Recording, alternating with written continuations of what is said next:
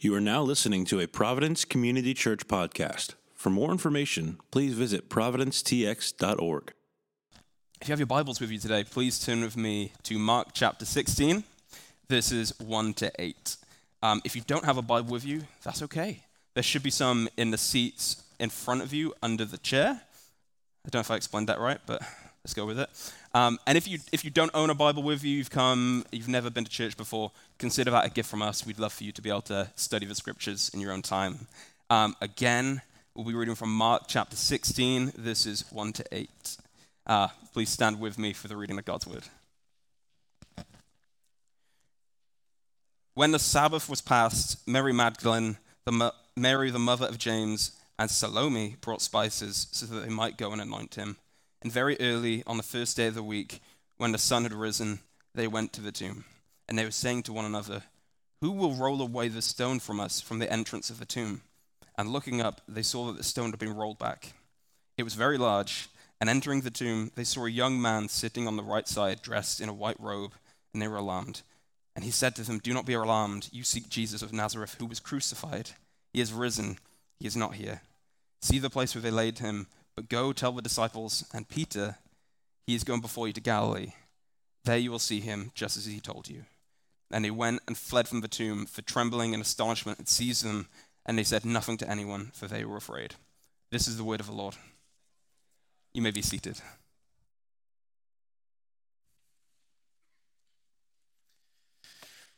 Good morning, everyone. Good morning. Good morning to you. I want to say a very happy Easter to you all. My name is Kort. I'm one of the pastors here at the church.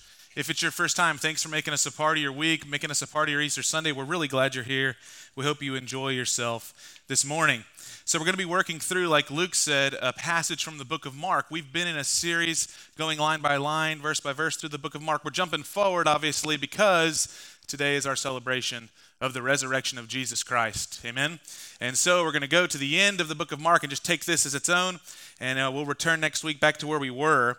Uh, but if you're wondering why the horse trough's here, Luke already mentioned it. We are going to be having baptisms, okay? And so sometimes people freak out a little bit weird. Yeah, I'm excited about it too. The horse trough at the front is a little off putting it's a good reason for it, okay? We're going to be doing baptisms, and so hopefully you guys will be able to stay here and enjoy it with us. Now, before we jump into the text, I'd like to pray for us and ask the Lord to speak to us through His Word. So if you'll bow your heads, I'll pray. Father, thank you, first and foremost, that this morning of all Sunday mornings, and even though we come every single week to celebrate this Sunday, above them all, we thank you for the resurrection of the Lord Jesus Christ. Thank you, Lord Jesus, that you're alive that you do truly rule and reign, and you're seated at the right hand of the Father. We thank you that the truth of the gospel is for certain, that the empty tomb and the stone being rolled away is evidence to us that we can be confident in who you are. And Holy Spirit, we ask now that you would speak to our hearts, that you would open the eyes of our heart to see beyond just the physical. If there be any under the sound of my voice that struggle in various areas of doubt or uh, or disbelief, just as you did with Thomas in the upper room, would you reveal yourself now with the nail scarred hands and the scars in your side? Would you reveal yourself in the spiritual as the risen Lord and Savior? And we ask, my God, that the end of this gathering, that we would be able to celebrate our mouths and the words of our mouths as we sing, being attached and tied inextricably to our hearts as we sing in your worship and adoration. We ask it in Jesus' good name. Amen. Amen. So, chapter 16 of the book of Mark starts in this way. It says, When the Sabbath was passed, now this is obviously the Jewish Sabbath would have been Saturday. This is Sunday now. Sabbath was passed. Mary Magdalene, Mary the mother of James, and Salome bought spices so that they might go and anoint him, him being the Lord Jesus. And very early on the first day of the week, Sunday, when the sun had risen, they went to the tomb. Now, obviously, there's a play on words there. When the sun had risen, and this would be both the sun being early in the morning at dawn and also that the S-O-N had risen, and then they show up to the tomb, right? So three, three women here of Jesus' followers are, they were present at the, res, at the crucifixion, rather. We see this in the other accounts of the Gospels and in Mark. They actually watched the Lord Jesus die and breathe his last. And now, here on Sunday morning, they bring spices to be able to anoint his dead body, which would have been common for uh, the Jews to do. They didn't want to leave his body uh, to corrupt easily, uh, but they weren't able to do this before the Passover. They weren't able to do it at his death because they had to quickly bury Jesus. It was a, it was a rush in haste because it was during the feast of Passover, and they had to hurry up and deal with the dead before the high holy day of Passover. And so they weren't able to be there, even though the women saw him die. It was, the Bible records, Joseph of Arimathea and Nicodemus who actually put Jesus into the tomb, and they had with them linen cloths and 75 pounds of ointment themselves. But the women weren't able to be there. And so, what do we see? It means that these women must have desired to further honor the Lord. After the Passover, the Sabbath was over, they come early Sunday morning to do so. Now, this passage is not merely meant to teach us something about the history of the resurrection. In fact, it's teaching us something more deep about Christianity itself. Christianity is often misunderstood as a system of morals or a set of virtues that we are called to live by. Now, this is not to say that Christianity has nothing to do with virtues. It has nothing to do with what is good, right, true. No, of course it does. And the Bible is repute with examples of the way in which God has called us to live. But the crux of Christianity is on full display in this passage because the differences between Christianity and every other religion is the cross and the resurrection of Jesus Christ, a real man, a real person who lived in a real time, in a real place, who actually underwent trials and I mean legal trials, was convicted of something he did not do. He had real claims about himself, namely that he was the Son of God who came to take away the sins of the world, really was crucified on a cross, really did die, really was put in a tomb, and really did rise. This is at the crux of what Christianity is, far above and beyond merely a way of life. It's about a person, the way, the truth, and the life, Jesus Christ. Now, these women have traditionally been called in church history the pious women. And the reason that the early church called them the pious women is because of how risky it was and how loving they were to go to the tomb at this time so quickly after the death of Jesus in order to honor him in this way. Now, we're going to get into why it would have been risky in a minute. But first, I want to point out the sim- symbolic nature of their move here to go to the tomb. Even the most pious among us, the Bible seems to be telling us, apart from a resurrected Christ, apart from a Savior, we will spend our lives among the tombs dealing with the dead things. This is Christianity's message to the world. In other words, any religion that only deals with a way of life but doesn't deal with the underlying problem of sin and the need for a resurrected Savior in the end is found wanting. The scriptures are explicitly clear on this, however well meaning you and I are, however righteous we may seem to be. All of our activities are merely akin to applying perfume to a corpse. That's what the Bible says. Christianity teaches us something greater than mere virtuous living is necessary to be justified before a holy God. The New Testament writers seem to be making this case over and over, none more than Paul the Apostle. Let's read what he says in Romans 3. This is from Paul the Apostle. He wrote over half of the New Testament. Most say almost two thirds of the New Testament is written by Paul. And here's what he says As it is written, none is righteous, no, not one. No one understands, no one seeks for God. All have turned aside together, and they have become worthless. No one does good, not even one. Their throat is an open grave. They use their tongues to deceive. The venom of asps is under their lips. Their mouth is full of curses and bitterness. Their feet are swift to shed blood. In their paths are ruin and misery, and the way of peace they have not known. There is no fear of God before their eyes. So, Paul has a pretty chipper view of humanity. Then he says, Now we know that whatever the law says, it speaks to those who are under the law, so that what? Every mouth may be stopped and the whole world may be held accountable to God. For by the works of the law, no human being will be justified in God's sight, since through the law comes knowledge of sin. Paul says, The law, or the virtues and the morals and the standards by which God has spoken to us in the scripture, can tell us what is good. It can tell us what is righteous, but it has no ability to make us righteous. It has no ability to make us holy. Another way to see it would be that the virtues, the morals, the standards, the law of the scriptures is like a coroner the coroner shows up after the ambulance has come, after the medics have done their work, after they've tried to revive and realize that they can't. And then the coroner shows up and he has one job, and it's to pronounce death. That's what the law does. It shows up to us, it inspects all of us, and listen to me the most pious Christian in the room who has the most impeccable moral record, and the person who just happened to show up and you realize just now that you got duped. Oh man, they told me it was going to be free coffee, not this guy. Both of them, when they were inspected by the law of a holy and perfect and righteous God, were found dead in their trespasses and sins. This is Paul's theology. This is what the Christian faith says. The coroner shows up and pronounces death. And this is what the law does. Paul sums it up in Romans chapter 5, verse 12. Listen to what his summation of the human condition is. Therefore, just as sin came into the world through one man, Adam, and death through sin, so death spread to all men because why? Because all sinned. So the Christian's theology is that Adam, through his sin, we are all sinners by nature. But then Paul says, just in case you think that's unfair, don't worry, it didn't take us long to get about the business of sinning right after birth. This is why, if you're a parent in the room, you know that you don't have to teach your children to be bad. You ever noticed this? You didn't have to teach them to bite, they just know. The moment they have teeth, they eat and bite. You didn't have to teach them to do things like lie to you. Did you eat that cookie? No one had to teach them to say no with chocolate on their mouth. No, because why? Because not only are we sinners by nature, we're sinners by choice. This is Paul's indictment of all of humankind. Now, the passage goes on in Mark 16. The women show up to the tomb and they ask a question.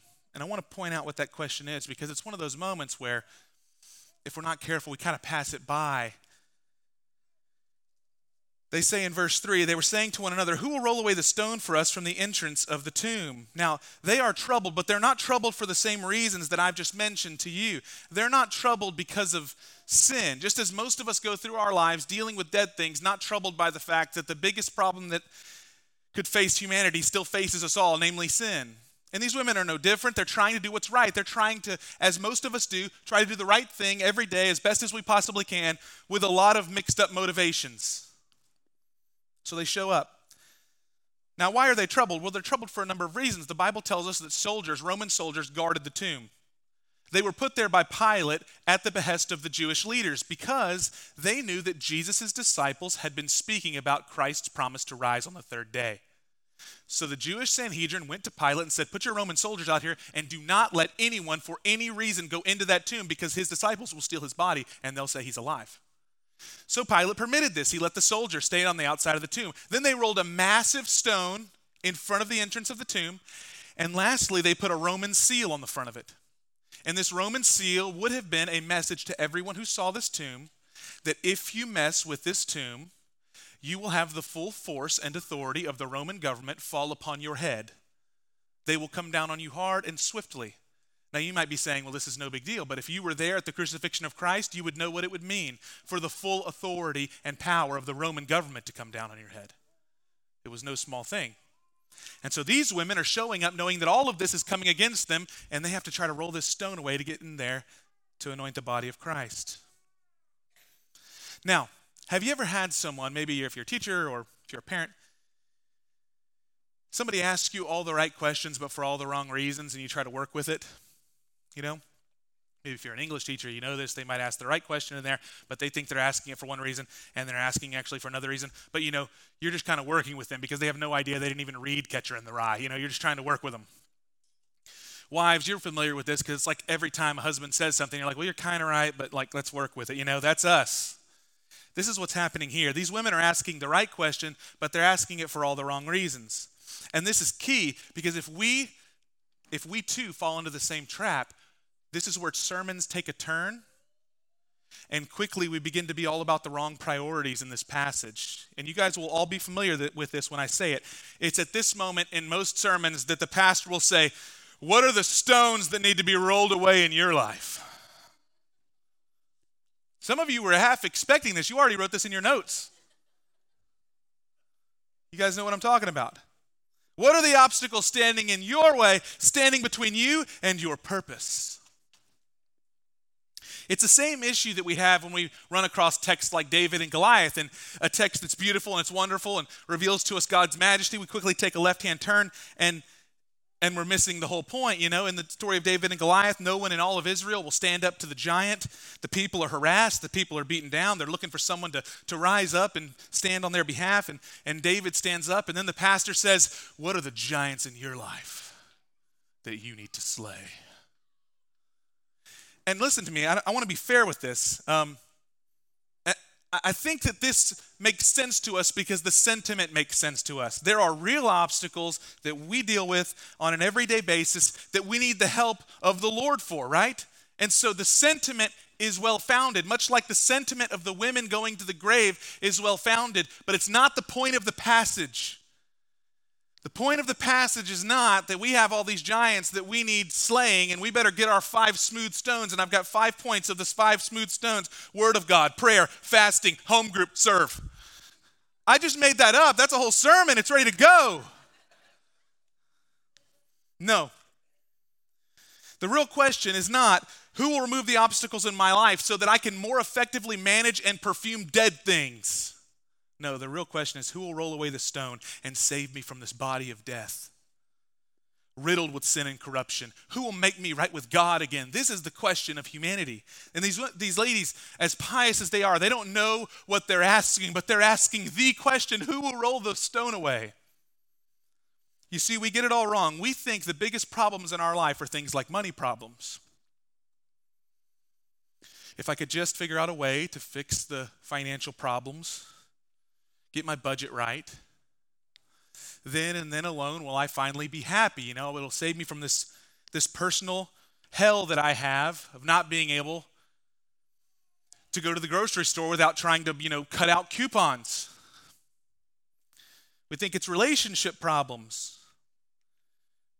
You know, maybe it's a wife, maybe it's a husband, maybe it's a girlfriend, maybe it's a boyfriend, maybe it's the ex-girlfriend, the ex-wife, the people that, you know, all these different things. If I could just fix this big festering sore of a relationship, then and only then things will be right. And that's my obstacle. And I need Jesus to help me with that. Maybe it's work problems, my boss, or I need that promotion, or I keep getting stepped over, or it's health problems. I'm sick, or I'm fat, or I'm ugly, or I'm this, or I'm that. It's family problems, you know? It's like my my brother or my sister or my mom or my dad or my aunt or my uncle or my cousins or my in laws, all these different people. We need to figure this out. Maybe it's kid problems. If you're a parent, I can almost guarantee it's kid problems. Because even our best kids, we don't know what they're plotting. We don't know what's going on in that head of theirs. Friend problems, the lack of friend problems. These are the things that you and I every day are, are connivingly convinced are the biggest problems in our lives, and therefore we look to apply the gospel primarily there. And I am not trying to dismiss those problems as problems. Of course, they're problems, of course, they're real. But, friends, our biggest problem of all, the problem that if left unsolved will leave us without hope entirely, is that without a Savior, you and I are dead in our trespasses and sins. That is a deep problem. It's not just a problem, it's so significant it should keep us up at night. You and I are stuck in a tomb, and unless someone greater, stronger, and more able comes along and rolls the sto- stone away, we will rot in our sins. And even if all the aforementioned problems, because there's got to be a few of us in the room that are like, well, I don't have money problems, relationship problems, work problems, health problems, feeling problems. You know, I'm just, I'm working it out. I'm doing great. You know, there's at least one of us. It's like, I'm with Dave Ramsey. I'm on a snowball plan to do this, you know? And here's what I'll say to you Jesus asked the most question, the important question to all of us Good, what if you gain the whole world but you lose your soul? And friends, we will surely lose our soul if this problem of sin is not solved by a Savior who's worthy.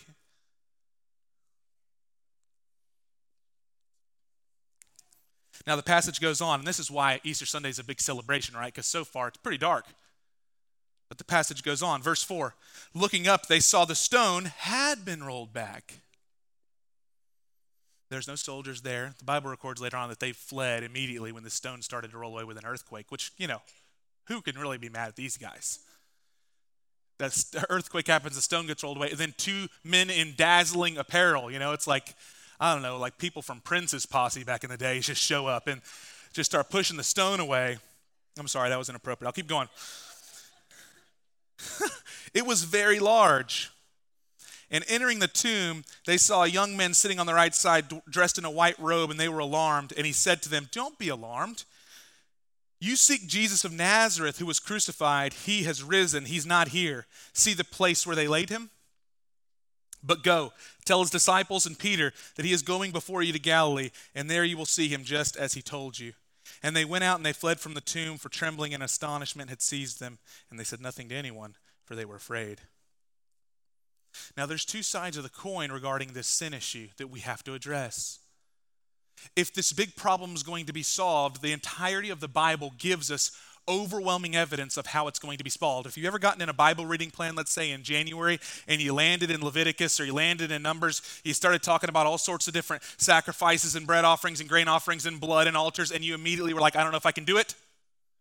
It was giving you, God is giving us a layout of what must be done in order for the distance, the chasm, the alienation between us and Him to be ratified and there's two sides of the coin. Let's say heads, the head side of the coin is that you and I must be holy, blameless, and perfect in order to enter the presence of God, to be made right with Him again.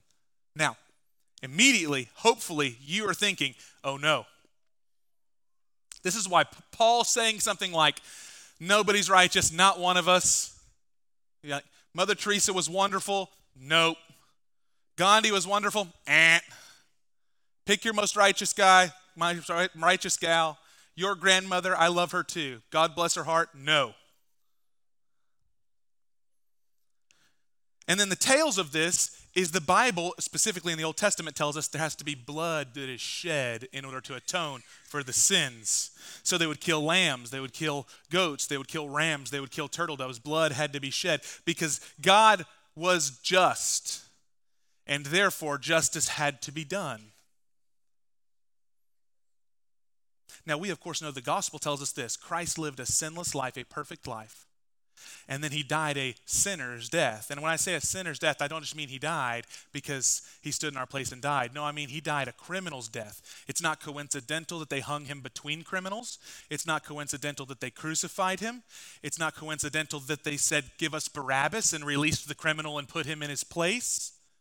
It's not coincidental that they hung him on a tree. In fact, Paul says in Galatians, that the Bible tells us, Cursed is any man who hangs on a tree, and Christ became a curse for us. Now, I want to read Isaiah 53 before we wrap up. Isaiah 53 is a prophecy, listen to me, hundreds of years before Jesus' birth. And the prophets tell us how he will fulfill both sides of the coin. Listen to this. This is Isaiah. Who has believed what he has heard from us? And to whom has the arm of the Lord been revealed? Now he's going to start talking about Jesus. Remember, hundreds of years before he's born. For he grew up before him like a young plant and like a root out of dry ground. He had no form or majesty that we should look at him, and no beauty that we should desire him. Jesus did not have the form or majesty or beauty to entice or allure people into his presence. He was despised and rejected by men, a man of sorrows acquainted with grief. And as one from whom men hide their faces, he was despised, and we esteemed him not. Surely he has borne our griefs and carried our sorrows. Yet we esteemed him stricken, smitten by God, and afflicted. Listen to this hundreds of years before, he was pierced for our transgressions. This is speaking of the Roman crucifixion, nails through the wrists and feet. He was crushed for our iniquities. This is speaking of the Roman scourging with cat of nine tails, utilized to tenderize the flesh of the victim to rip hit him from stem to stern before his crucifixion. Upon him was the chastisement that brought us peace, and with his wounds we are healed. Listen to this, think about Paul's words. All we like sheep have gone astray. We have turned every one to his own way, and the Lord has laid on him the iniquity of us all. All of our sins laid upon the back of Christ and sent to the cross. He was oppressed and he was afflicted, yet he opened not his mouth. Like a lamb that's led to slaughter, and like a sheep that before its shearers is silent, so he opened not his mouth. By oppression and judgment he was taken away. And as for his generation, who considered that he was cut off from the land of the living, stricken from the transgression of my people? In other words, no one in Jesus' generation stood up and said, This has gone too far, we're out of line. But instead, the crowds cried, Crucify him, crucify him. He got caught up in a moment. They made his grave with the wicked and with a rich man in his death. This is prophesying that a rich man named Joseph of Arimathea would give his grave and tomb to Jesus only for three days. Jesus only needed to borrow it for a little while. Although he had done no violence and there was no deceit in his mouth, in other words, he was spotless, without blemish, he was righteous, he was holy. Heads of the coin is fulfilled. Because listen to this next line. Yet it was the will of the Lord to crush him. He has put him to grief, grief, and when his soul makes an offering for guilt, he shall see his offspring, that's you and me. He shall prolong his days, that's the resurrection. And the will of the Lord shall prosper his hand, that's the growth of the church. And out of the anguish of his soul he shall see and be satisfied. By his knowledge shall the righteous one, my servant, that's Jesus, make many to be accounted righteous, that's you. You ever wondered why we call each other things like brother and sister instead of like harlot and pimp? Because that'd be more right, you know?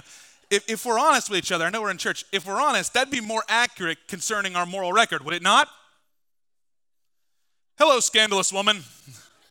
Hello, lying man. You know, that's more like it. I mean, have you met Christians recently? I mean, I'm just saying, speaking for myself, you know, if you want to be more accurate, hey, pompous jerk, hey, chubby loser, you know, that's more like it. But you know why we call each other holy and blameless? That's why. Because Christ, the perfect one, accounted us righteous. He looked at you and said, Holy and blameless. His spoken word over you made it so. Friends, you are holy and blameless. We think about things like prayer. Do you understand the gift of prayer? You're coming before the Father and you're not just dying in His presence. No, you come openly before the Father because God the Father sees Christ's perfect righteousness and He doesn't just extinguish you in His righteous presence. Oh my. He says, By my servant, He will make many to be accounted righteous, and He shall bear their iniquities. He bears our iniquities. He bears all those awful names that we could call one another and probably be close to right. Therefore, I will divide him a portion with the many. He shall divide the spoil with the strong, because he poured out his soul to death, and he was numbered with the transgressors. Jesus was willing to be numbered among us. He was willing to be counted a criminal. He was willing to be counted among humankind, like sinner. And yet he bore the sin of many, and guess what? And he makes intercession for the transgressors.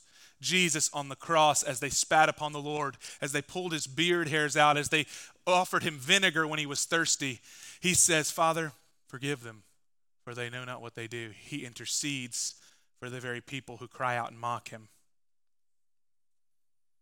Now, the reason I wanted to spend time on that those gruesome details. And I could go on. I wish I had time. I could go on about the phony trials of Jesus. I could go on about the crown of thorns. They put him in a king's robe to mock him. They scourged him, and then they made him carry his own uh, bar of his cross down the road after they had beaten and scourged him. And when he couldn't even get up off the ground, they said Simon of Cyrene to help him up the mountain. And then they nailed him there. And then they hung him for hours and they mocked him the whole time. And I could go on. The, the crucifixion was brutal. They literally created a, La- a word for it. The Latin word we get excruciating from literally means on the cross or from the cross.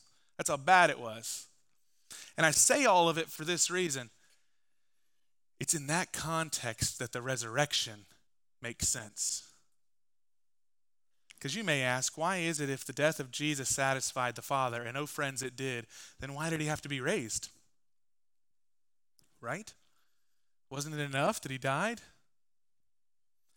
The answer is this, and there's many answers about the resurrection, but the answer, for the sake of our passage, is the resurrection of Jesus Christ is the reward and confirmation of the sacrifice of Jesus on the cross.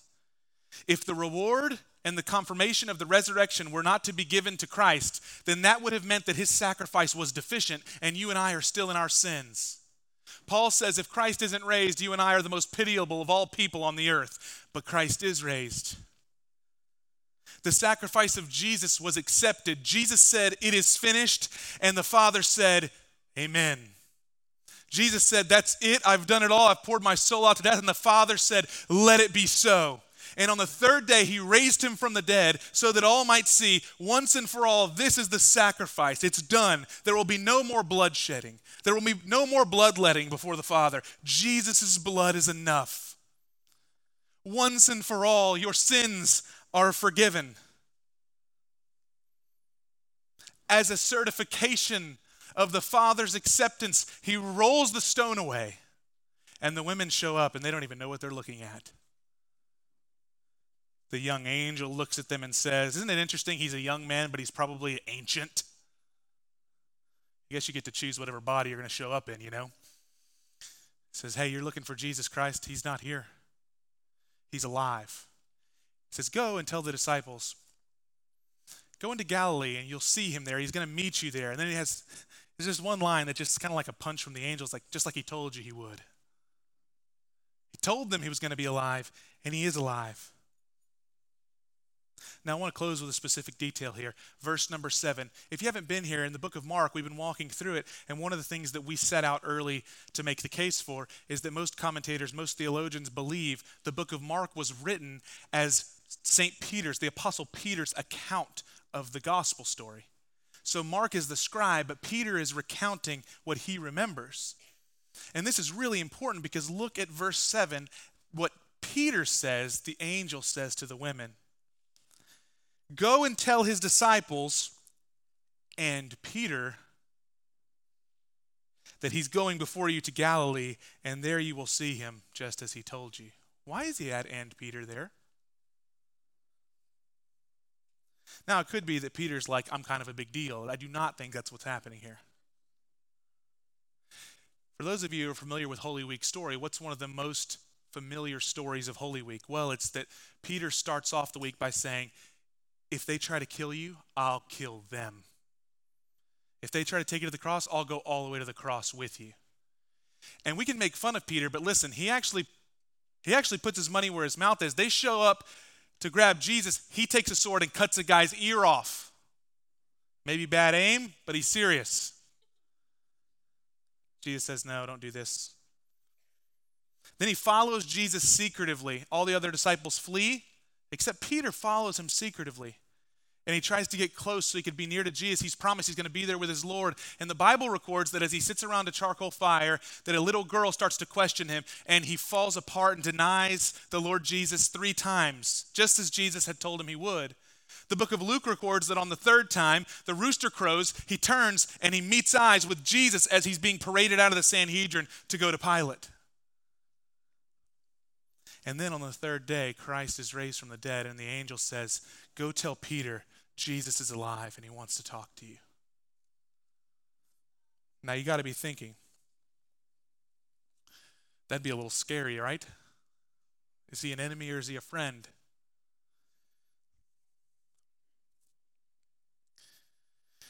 The Bible records that he meets with Peter, and the message that he gives him is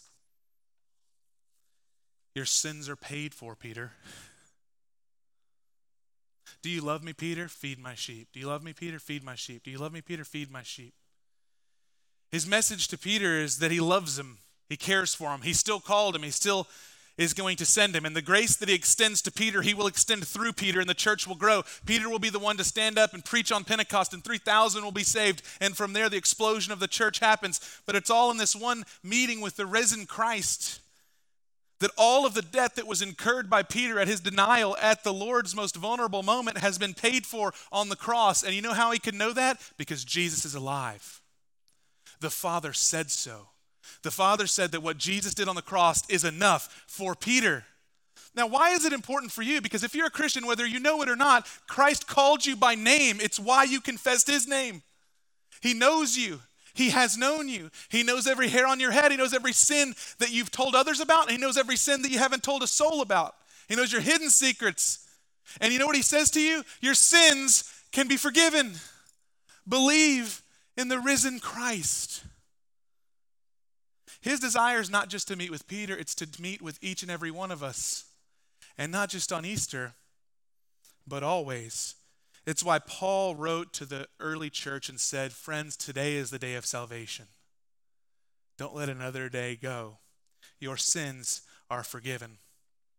And so I want to close for Christians or those who maybe aren't sure if you're Christian or not with the same message, and that is let us consider the greatest problem that humanity has ever faced, namely that you and I are sinners and our trespasses will eventually lead to a death we can't come back from. That the story of Easter, the message of Christianity, is not that you should stop sinning. The message of Christianity is your sins are forgiven in Christ Jesus our Lord. And we can be certain because he rose from the grave. My friends, the risen Christ changes much about our lives, including our very desires about what's right and wrong. But the crux of the message of Christianity is that you are forgiven of your sins. There's nothing better than this news. And I'm certain of it because Jesus rose. And so I commend to you this morning Believe upon the name of the Lord Jesus. The Bible tells us in Philippians 2 that every knee will bow and every tongue will confess the risen Christ. And I just invite you this morning, let's bow our knee now to the risen Christ, who is and who was and who is to come. Let me pray. Father, Thank you so much for everyone under the sound of my voice. Would you now, just as you have for thousands of years, call who you will by name? whether they be your child or whether they be a wayward child or whether they be that person who is racked with guilt, would you call them by name to yourself and extend that self same grace that you extended to Peter and that you extended to me? Would you speak with the authority of the King that you are? And we ask now that as we take of your supper and as we sing, that the meditation of our heart the sound that comes from our mouths, that they would be linked inextricably with a devotion for the name of the Lord Jesus Christ. Thank you that you're alive and we can be sure of it. We ask these things in Jesus' name. Amen.